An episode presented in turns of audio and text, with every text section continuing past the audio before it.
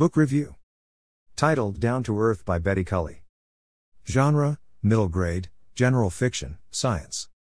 Publishing date August 24, 2021. Synopsis Counting by Sevens meets see you in the cosmos in this heartwarming coming of age story perfect for the budding geologists and those fascinated by the mysteries of the universe. Henry has always been fascinated by rocks.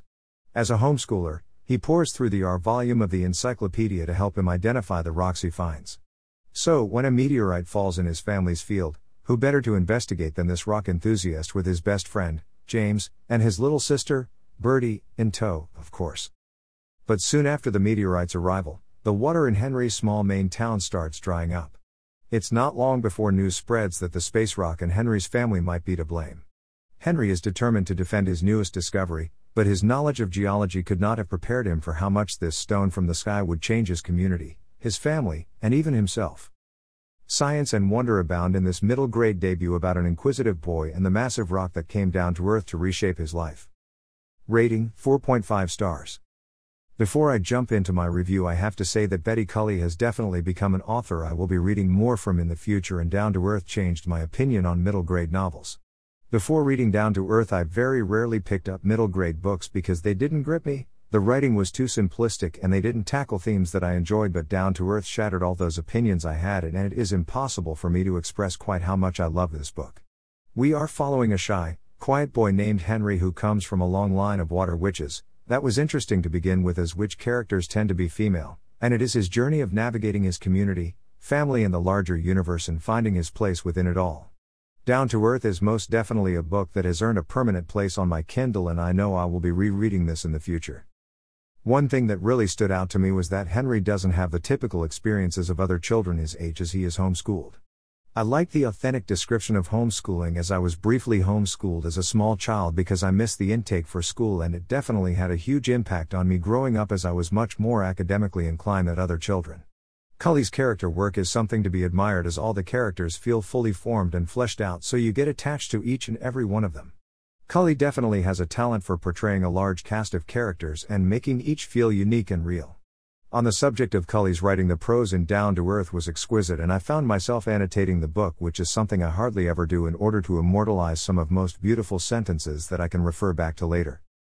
Another thing that really stood out to me was the dialogue. In most middle grade novels and a fair amount of young adult novels, the dialogue feels forced and just doesn't fit right with the characters. Cully doesn't have this problem. The speech patterns feel authentic as if they could be said by a real person and each character's voice was distinct and unique. Culley definitely has a keen ear for speech patterns and dialogue habits, especially with a regional and age focus, which was nice to see as it meant the older characters sounded completely different to the younger characters, which makes sense as speech evolves over time, and the younger characters can use things like slang that the older generation wouldn't. Henry as a character was amazing, he was shy, kind, and insightful young boy, he is also quite a deep thinker, but in a way that felt completely natural for his age, so it didn't feel forced and he didn't suffer from the problem of sounding much older than he actually was. Throughout my reading of Down to Earth, I became very attached to Henry and felt extremely protective of him as he navigated some challenging situations within his community, which was another thing I loved about Culley was that she wasn't afraid to tackle some more challenging situations in a book for a younger audience.